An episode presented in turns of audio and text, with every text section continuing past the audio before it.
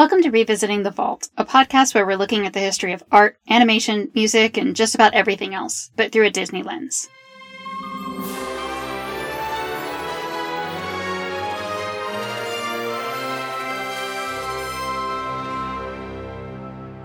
I am Mary Ratliff. I am a filmmaker, writer, social media person, lover of visual arts, and lover of film. And I'm Gretchen Hartwell. I am none of those things.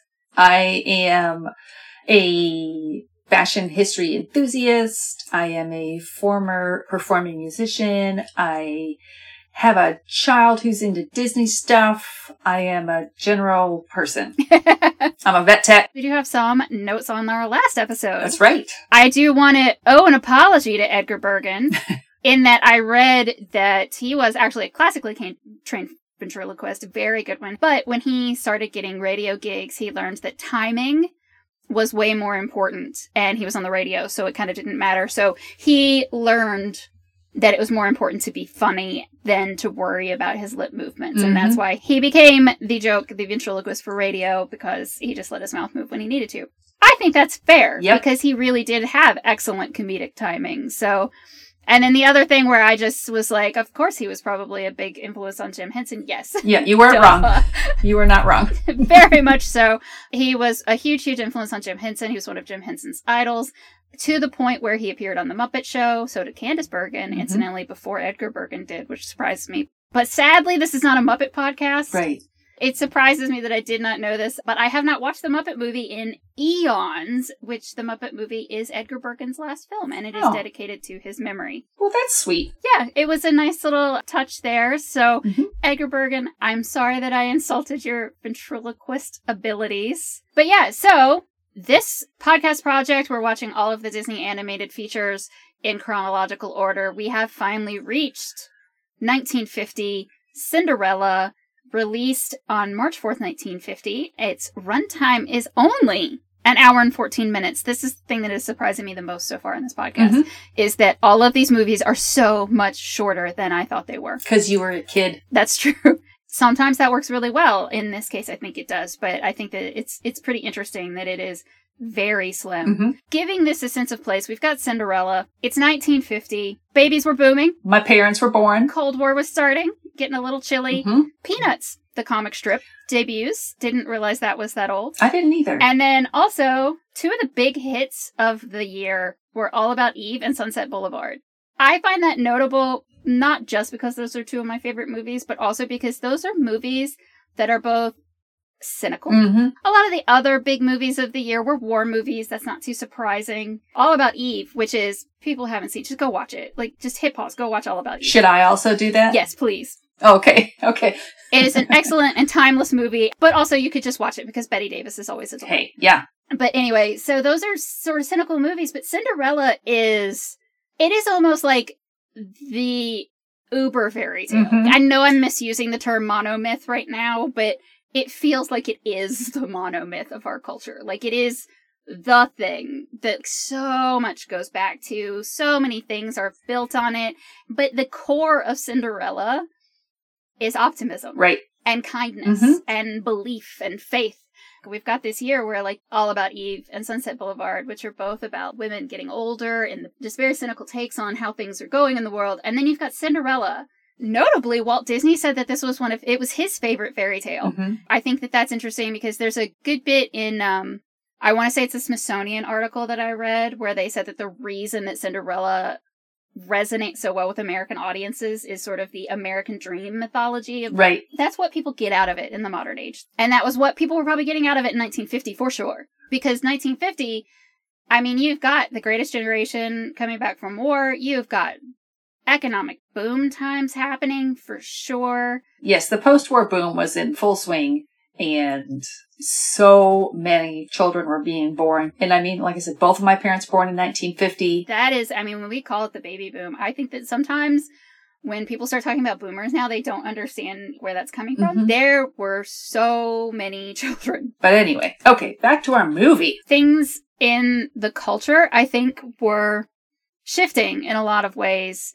And we also, at this moment in time for Disney, the company, I was very much surprised to read that they were still $4 million in debt, according to one source. Right. I saw that too. Yeah, even after the package films, even after all of the wartime propaganda films they were making for the army, they're still $4 million in debt. And this is 1950. Right. That's like 700 billion trillion dollars. I mean, I'm exaggerating, obviously, but yeah. For me, it's just such a staggering amount of money even to think of right now. I mean, for business, obviously, it's a little bit different, but in 1950 money, that is a lot.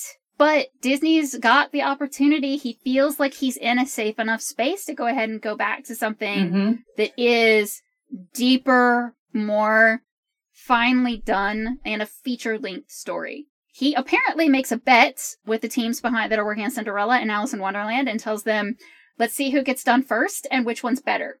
And we'll release that one first, and Cinderella wins. Mhm. One thing that I found really interesting about Cinderella is that I felt like there was a very intentional calling back to Snow White in a lot of ways. hmm As we mentioned, it's only the second princess movie, so Disney isn't known as the Princess Factory yet. This isn't necessarily their thing. We've got the old timey storybook, the actual live action film of the storybook opening, narration, going into the drawings in the storybook, and then becoming animated. We've got the animal helpers that are helping her do her chores. I mean, it's just you've got a lot of stuff that is not narratively calling back. It's like a, a veneer Yeah. of familiar, comfortable things. So it almost feels like them being like, remember Snow White? Remember how you loved Snow White? You should love this too, because you loved Snow White. Yes. Well, and I think that you can also view that cynically if you choose to, which, I mean, I don't care one way or the other, but they're like, well, what worked with Snow White? right. What was it that worked? Okay, there was a princess. Well, we got a better one of those. And there was this style and that thing. And oh, the ant, the helping animals, they were ahead. Everybody loved those things. If you look at it cynically, it, you could make the case that they looked at the things and they were like, what can, can we do that again, but make it better? And frankly, they Yeah. did. I think that this works. The things they chose to pull in were things that could be organic to the story and could work with the story. It's not shoehorned. No, you know, honestly, it wasn't just in Snow White that they had done the storybook where you kind of go into the book. They did it in True, some of the package true. films. Yeah, I mean, jumping into books was actually a lot of the package films, now that I'm thinking Yeah, about it. and so I think they were like, you know what? This is a good setup. It's a way to bring people in, literally, into the story. Let's have a narrator do some world building and boom, we're in. It's efficient. And I mean, you know, if we want to talk about that opening narration, I remember the opening narration on Snow White feeling like a total exposition dump. hmm But this, I actually felt that opening narration, it was a lot more robust than, I mean, I didn't remember it existed at all. The fact that they're just like outright telling us that Lady Tremaine's motivation is that she's jealous of Cinderella's kindness and beauty and that people like her. Yep. And that she is making the family go broke and squandering their fortunes on things to try to do things for her daughters. Mhm. I didn't realize that that was in this one. There's a level of depth that you get from the narration that, of course, is, I don't think kids are probably paying much attention to the narration because clearly I forgot it existed. Right. But I think it gives this Cinderella more depth than the internet gives it credit for. We'll get to this more later, but I didn't have necessarily the fondest memories of this film. I had not seen the animated one in a long time. I'm not sure if I ever actually watched it with my daughter. She watched it with me, and I know she had seen it when she was younger too. But I think some of my frustrations watching it again, including some of the stuff you touched on, like where the narrator just right off the bat addresses, okay, this is what's happening here. Let's dive in. Lady Tremaine is jealous, blah, blah, blah, blah, blah. And they get into it. She goes, the whole setup, it's really efficient, is what it is. Because we've only got an hour. Yeah. And it kind of did, my memory of it was a little unfair. But I went into it thinking, like, I don't remember really liking this one either. And I actually enjoyed it way more than I thought I would. And my daughter watched it with me, and I kept kind of glancing over at her while we were watching, and she was into it. Okay, so Cinderella is meant to be 19. Okay. She's of age. According to an article on Screen Rant, I will not dig into their sources. Prince Charming is, is animated in a way that tracks with probably being pretty much the same age as her. Unlike Snow White, where he seems noticeably older. Yes. So we're not going to get the nomenclature of the I Want song until like years later. The I Want song, to put it very short, is when the Disney princess or the Disney protagonist has their earliest song is usually them stating their goal. Mm-hmm. They're stating the thing they're longing for, the thing that they want most in the world. And if you look at A Dream is a Wish Your Heart Makes in the idea of an I Want song, She just wants peace and happiness. Right. She doesn't even sing about love, I don't think. Right. I can't even remember specifically, but yeah, she's like talking about, oh, no, no, no, it was such a good dream. So I'm looking up the lyrics for A Dream is a Wish Your Heart Makes just to like skim over them. In your dreams, you lose your heartaches. Whatever you wish for, you keep. Have faith in your dreams, and someday your rainbow will come smiling through. No matter how your heart is grieving, if you keep on believing, the dream that you wish will come true. Yep. She does not say that she wants love or riches or anything like that. She's just singing her heart is grieving. Like she owns up to the fact that her life sucks Yes. and she knows it. She's not asking to be saved either. There is something to be said for all of that. There's a lot there, and I feel like one thing that, you know, we go ahead and kind of have to get into at this point because I noticed it this quickly is the voice acting. Oh, thank God. So much better. Yes. I mean, so the notes, So much better. I know you saw my notes and I think yours were similar. She does not sound like a warbly bird child. She sounds like a mature woman. Ilene Woods was born in 29, Yeah. so she would have been 21, Mhm. Close enough. I read that she beat 309 people for that role. including some really big names. Yeah. And she was virtually unknown, and it was some of her friends had her record some of the music, and she thought it was just like to record the music as like a demo tape kind of idea. So she wasn't even trying that hard. She just does an excellent job, and she has the thing that I noticed about her delivery, and like the voice acting, by the way, this whole movie, the whole movie, the voice acting is amazing. And we will get into Eleanor Audley. That's a whole thing. But Cinderella, even in those first scenes where she's talking to the birds, has a naturalness to her delivery. Mm-hmm. She doesn't feel like she's reading lines. Not only does she sound like an adult, she sounds conversational and human. Yeah. Her delivery is very good. The music, I said that A Dream is a Wish Your Heart Makes, we've sort of been advancing in the music as we go. I feel like that song feels more modern. Right. Maybe it's just because I'm used to the music of the 1950s or something. Like that song and all of the songs in Mhm. it, to me, felt more directly connected to how Disney music is even now. Part of that was, I think, this was their first collaboration with Tin Pan Alley, and it was the first time that the Disney Music Company, this was the start of that. Yes, before there had been music that was written specifically for Disney, but this was Disney owned Disney music. hmm I think there was like a degree of focus that came with that, and they were using Tin Pan Alley. They were using like these better resources to get all their stuff done. And movie soundtracks weren't what they are now. You couldn't just watch the movie and then go buy the soundtrack. The music had to be noteworthy if it was going to do anything. Because one of the things that I read when I was looking up the music about this one, they said a lot of times it was like, well, it was their property and eventually they would just sell it because what were they going to do with it? But then when they got this music, they were able to make more of it. There was a Perry Como release of, was it Bibbidi Bobbidi Boo? This was the first movie where it was like, no, the song from a Disney movie is this huge hit. Bibbidi Boppity Boo. I mean, you probably have children who have never seen or heard of this version of Cinderella and know that song. Yeah. It's infectious, it's fun, it's silly, it is exactly the kind of song that children love. Right. And will sing ad nauseum Yes. for the rest of their lives. a lot of it is nonsense syllables. Salagadoola. What does that even mean? it's mostly not got any real words in it. Right. And it's sung so well. I'm not sure if the singing voice for the fairy godmother is the same as the voice acting. I think it is because she trails from song and she's still speaking in rhyme as she's sending her on her way. Everything Fairy Godmother says is leading into or out of that song. So looking at her voice, she does not have a singing voice listed. Because I know the prince actually is one of the ones who has two. Verna Felton, who is the bitchy elephant. Bitchy elephant. This makes me love her as an actress because that bitchy elephant was so bitchy. She was just dripping in it, and she made me hate her so much, was what she was supposed to be doing. Right. And the fairy godmother, like you wrote, she seems like she is going to bake you some really great cookies. Absolutely. Yes, she is everyone's favorite grandma Yeah. and she makes the best cookies in town. You know it. And she's going to be Queen of Hearts and she is one of the three little fairies in Sleeping Beauty. Yeah, I mean, this is just since we're talking about the voice acting, let me get into Eleanor Audley, who is Lady Tremaine. I did not remember much about Lady Tremaine. Like, let's be honest, I only knew her name because she's in my Disney Magic Kingdoms game. Mhm. But, damn, it's a hundred percent. It's because of Eleanor Audley because she was also the live action model for Lady Tremaine. A lot of the other ones, they used someone else, but she was doing the voice and she was also doing the postures Yes. and the delivery. This is a very early example of something that sort of becomes a Disney staple where they're recording the lines and then getting facial expressions from the actors that they'll then start to animate. They record the voices and then the animators match it and they start to pull in mannerisms and things from the people that are delivering.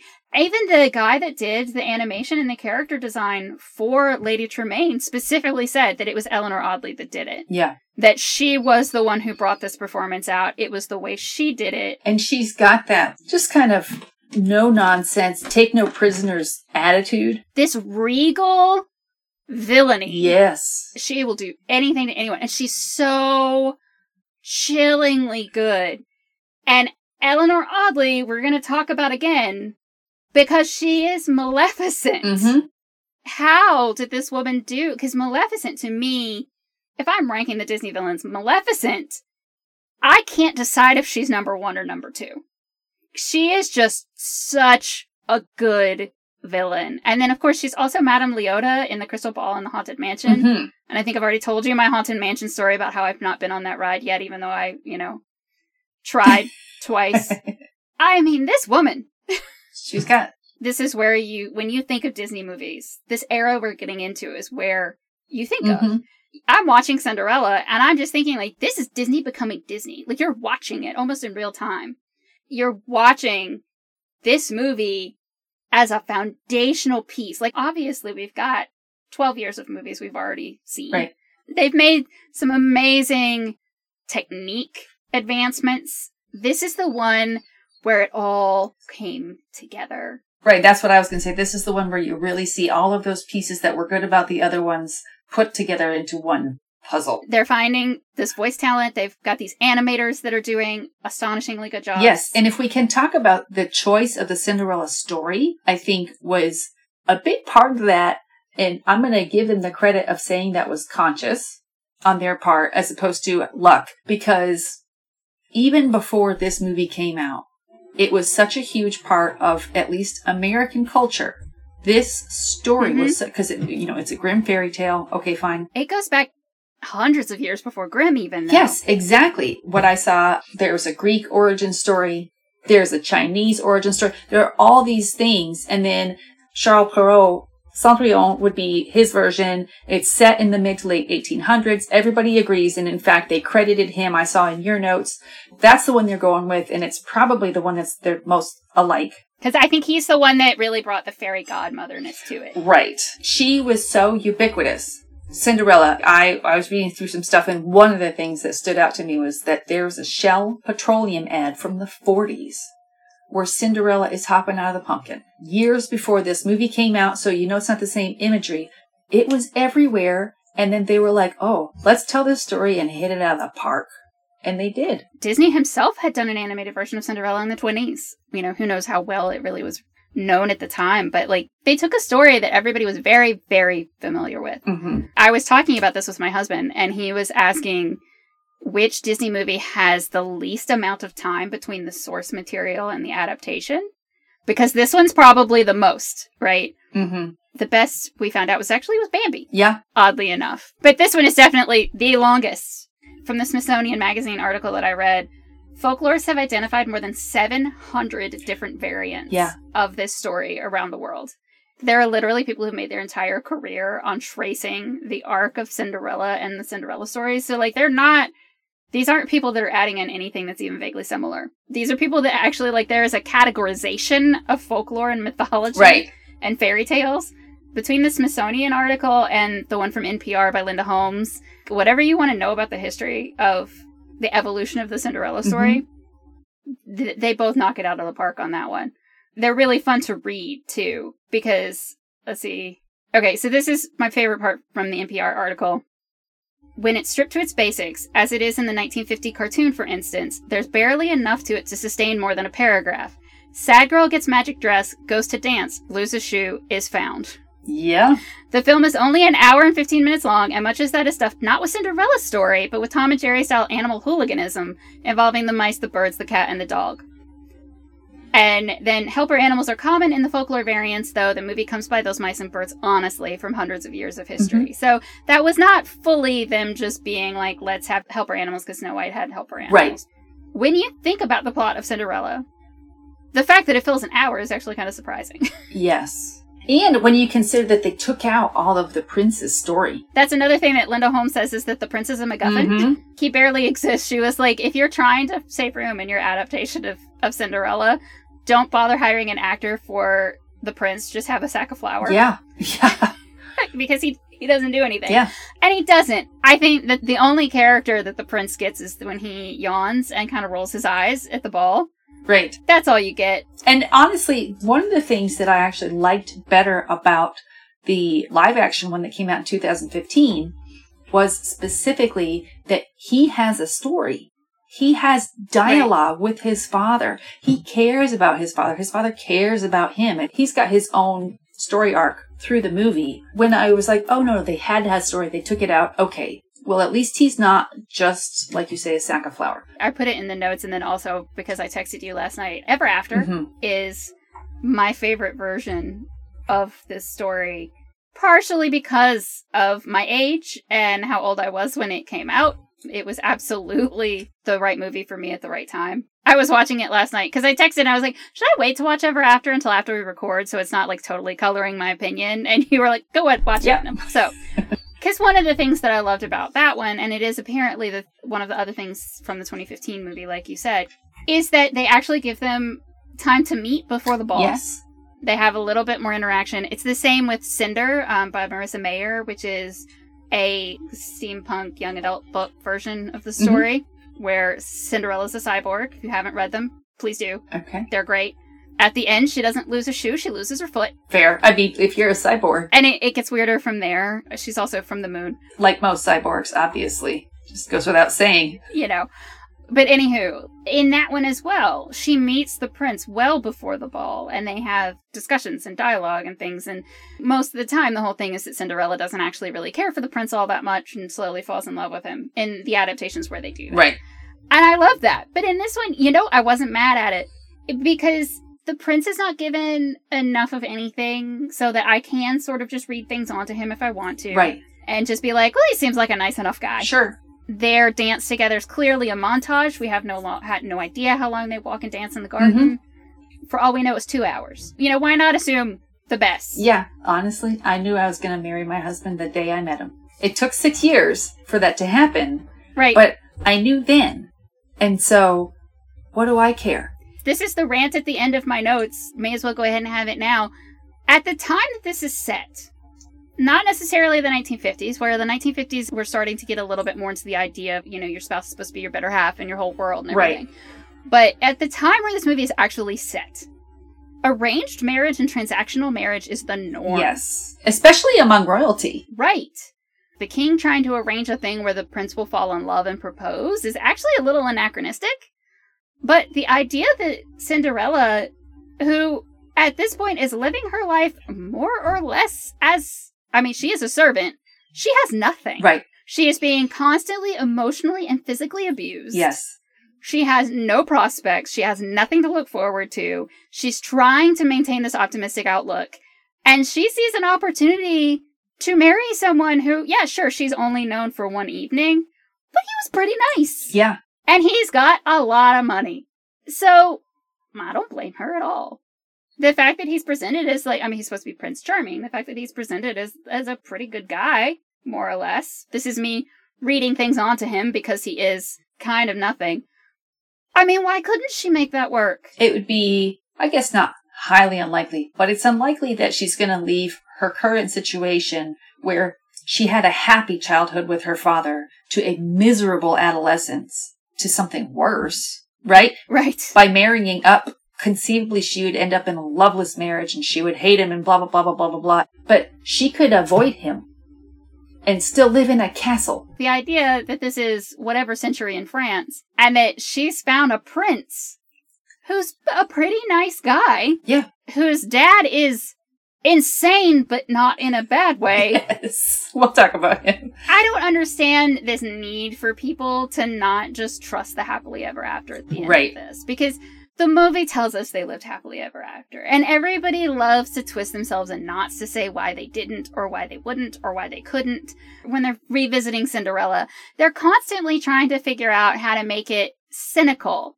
And I don't think the story should be cynical. The whole point of the story is encompassed in that opening song. Yeah. Have you seen Into the Woods? It has been years. That is kind of like a mishmash of all the fairy tales. And in one of them, there is Prince Charming. The woman kind of runs off with him. And then he turns out to, like you said, kind of be a cad. And he's like, well, listen, all I am is charming. I'm not noble. I'm Right. not loyal. You can mine a lot of story out of that idea. And that's why people do it. And you can make good stories out of those ideas. But at the end of the day, you don't have to then take away from the merits of this movie and this story. Yeah, you know, you can do that, and that's your interpretation. They can exist independently of each other. Yeah. you don't have to apply that modern take or that modern cynicism to this version because this version is not that. It's not what it's doing and it's not what it's saying. This is a theme that's going to come up again and again and again with us, I imagine. The internet loves to rag on the Disney princesses. Mm-hmm. They really do. And some of it, some of it is coming from a very honest feminist anger that I can understand.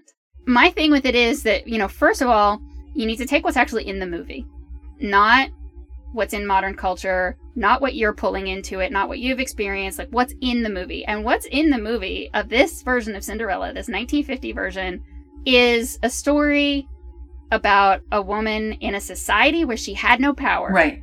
She had no agency, she had no ability, and she really made the best of a really horrible situation.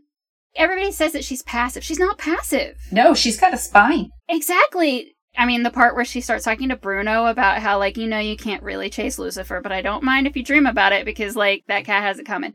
When they start ringing the bells for breakfast, and she's like, oh, good God, you guys. Yeah. She's rolling her eyes. She's being sarcastic. She knows that these people are abusive. She's not naive. That's exactly the thing. She's not naive and she is a whole person and she does have a spine. This is set probably from the 1860s into the 1880s. That's sort of the agreed on, agreed upon span of Cinderella's childhood to when this is taking place.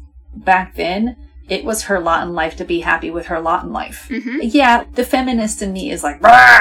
but at the end of the day, that's not the lens through through which this movie was being made. And so I can have some frustrations about some things, and I certainly do. But at the end of the day, it's also okay for it to exist on its own. She's not helpless. That's my biggest thing is that she is not she's not hopeless, and she isn't a dish rag. And she is actually making choices and she is actually doing things with assistance. Yes, 100%. Because people are like, oh, she can't get anything done without her fairy godmother. And I'm like, no, but she did. Right. She did. She kept trying. She was like, no, why don't you let me go to the ball? And I mean, she probably knew. But the fact that she even asked. And then, you know, she's like, oh, this is an old dress of my mother's. Here's how I'm going to fix it up. Here's how I'm going to do the best with what I've got.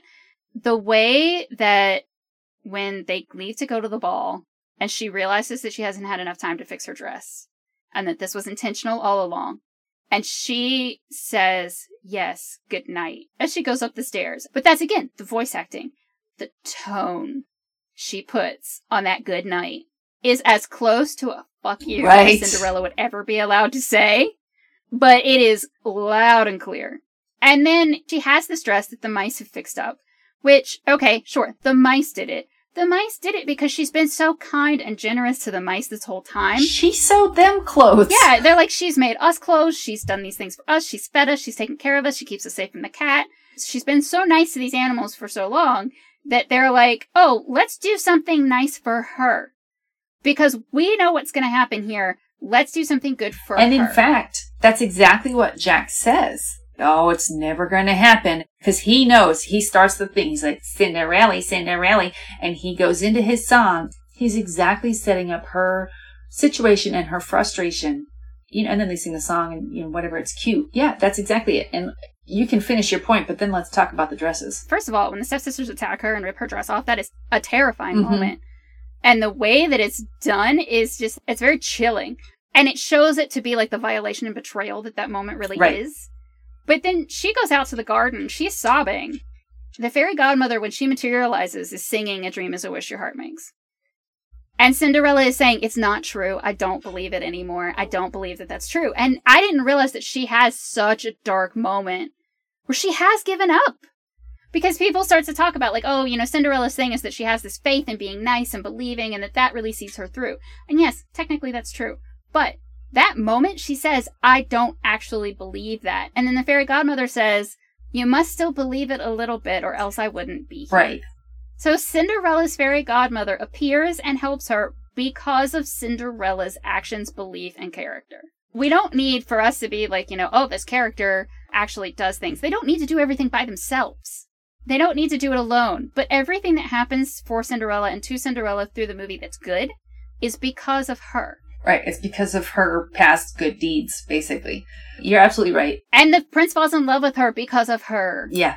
I mean, he does also see her and he's like, oh god, that girl's gorgeous. But, you know, Yes. I would imagine that they talked a little bit while they Yeah. And she was like, wait, you don't have mice that talk to you and sew for you? And he's like, what are you talking Right. about? You, you need my help. Let's get married. Yeah. I'm kidding. And there are all the people that talk about the prince and his facial blindness. Like, first of all, the prince never actually sees Cinderella again until after they bring her back saying, This is the girl the slipper fits. In this version, that's important to note. So it's not like he saw her and he was like, I don't know who this maid is. Right. But also, nobody else recognized her, including her stepsisters and her stepmother. Her stepmother was like, She seems familiar, but I don't know. She only puts it together from context clues. Honestly, if you had a person who wore rags and was the servant person in your home and you never really cared enough about them to look at them, and then suddenly they're all spiffed up and they're wearing this gigantic dress and they're sparkling, then you might not recognize them either. If you didn't think of them as a whole Yeah. person and then you suddenly see them as elevated above you, you might not recognize them. But okay, so the fashion. Let's get into the Yes. dresses. People loved Cinderella's dresses. Mm-hmm. Luckily, they don't dissect the stepsisters' dresses because they don't wear anything. Yeah, but They have, one outfit. I was looking into it because I was like, mm, when does this take place? When were the butt bustles? Because the thing is, in the 19th century, especially, and especially even more before then, French fashion was different from American fashion, from English fashion. There's a small strip of water between England and France. And even then, it was different. And so I looked up fashion plates. I even have a book full of fashion plates from this era because this is how dresses and patterns things were advertised. I won't say they nailed it, but they kind of did for the sisters. That women were wearing the bustle, especially in the late 19th century and in France. In rural France, I don't know. Paris has been the fashion capital for a very long time. This is supposedly more rural France. To be fair, Lady Tremaine would have wanted her daughters to be at the height of fashion. Right. The thing is, their gowns are pretty accurate, all things considered. I don't know that they'd be wearing a bustle gown in their day to day life while they're practicing singing and flute. Because I think that the fancier bustle stuff would be saved for evening wear. But then again, who cares? Right? Nobody's gonna hate this movie because they timed the bustles incorrectly. And then the other thing is though, like day wear and evening wear were generally different. And so pretty much when they got ready for the ball, they just added a feathered cap and boom, they're ready for the ball. That's not really how it would go. Their day wear would be different from their evening wear. That being said, again, who cares? And it's a thing with animation where most of your characters are just going to look the exact same throughout the whole movie. Right. Cinderella gets costume changes, but they're actually in, in the story. And at the end of the day, again, nobody cares. Nobody is going to pan this movie. No, because they're still noticing the transformation scene. Exactly. And so Cinderella's dress, she opens up the closet. It is clearly dated and it is really kind of an 1860 silhouette. And we're looking at probably in the mid 1880s at this point in the movie. But it, she's like, oh, it was my mother's. Well, suddenly this makes sense. That and tracks. the fairy godmother updates it. The silhouette of that dress is definitely earlier when than when the rest of the story takes place. But like she rocks it. Maybe that's why she stands out at the ball. Maybe so. It could be that she's twinkling. There's also that. It could be. But yeah. Some of this is a thing where like pop culture teaches us what to think, but it's interesting to me that like me watching this yesterday in 2022, the clothes that these women are wearing are telling me a story about who they are in the same way that it would have in 1950. Mhm. her high collar and long sleeves and manicured nails and severe hairdo and, and all of these things are telling me about how she's very prim and proper and uptight and cold. And, you know, I'm getting the same cultural notes Right. from her character design. And again, some of that is because these movies formed the foundation which created the pop culture which created me. Right. It's just an interesting thing to think about. Also, in 1950, so Christian Dior, he had a very short active period and then he died. But so it was like three years of heated activity. But his impact cannot be understated on fashion. And he really took advantage of the post-war boom. And again, that's part of the context for this. And he changed the silhouette of women's fashion. What he did to women's fashion was he brought back those big poofy skirts and the little teeny tiny waist. Because if you look at 1940s fashion and 1950s Mhm. fashion, it's not only Dior's influence, but it was Dior's influence. And if you look at just those silhouette changes, that was him. 1950. Hmm. And if you look at what the silhouette of Cinderella's fairy godmother ball gown is, that is Dior. Yeah, that's interesting. Because, okay, so here's one thing. I don't know how much attention you paid to it because it is almost a blink and you'll miss it moment. And it is completely washed out by the botched restoration, which we will talk about in a Mhm. minute. Cinderella's wedding dress in the very last scene, to me, looked like a Vera Wang. Mm-hmm. To me, it read very modern, very classic. You know, sure, it had sort of the fairy tale poof at the bottom. The top of it was just very understated. And I just, I loved it. I almost kind of want that dress. Mm-hmm. That was the kind of thing that I would have been looking for in a wedding gown when I got married. Her wedding dress, I thought, was really beautiful. And I was very mad that I couldn't see it better because of this restoration. So I don't know how much time we want to spend on this because there are articles out there that have done this probably better than I ever could. And especially like a Twitter thread where somebody explained the actual technical things that happen. But apparently, when Disney restored Cinderella for the Blu ray release, they washed it out and messed it up, is the best way to put it. Both of us noticed that Cinderella herself and that the prince get very flat. Mhm. Again, no noses, no cheeks. They lose their noses, they lose their cheeks, the dress loses definition, his clothes lose definition. And for me, there was a moment where I noticed that her face was flat, but it was flat, and then it got expression, and then it was flat again. When you're looking at Lady Tremaine and you're looking at the mice and even the birds, like the birds for me was the real tell, that the birds had more shading.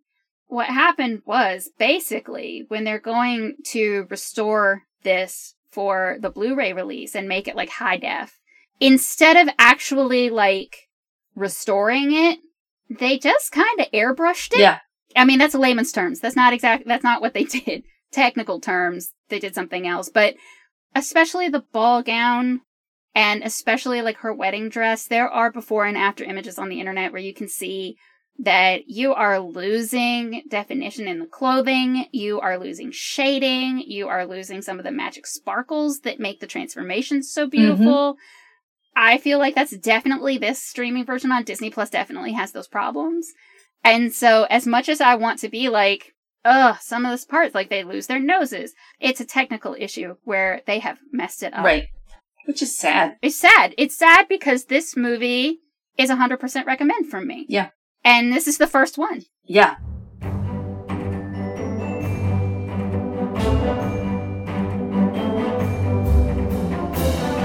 Revisiting the Vault is a nine hour films production and it's edited by Mary Ratliff. Our music is by Music Motion and Lynn Publishing.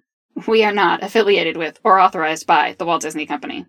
You can find us on Twitter at Revisit the Vault, and you can find our website at revisitingthevault.com. Don't forget to check out our Patreon. Patrons can get personalized thank you cards, stickers, and access to deleted scenes and outtakes.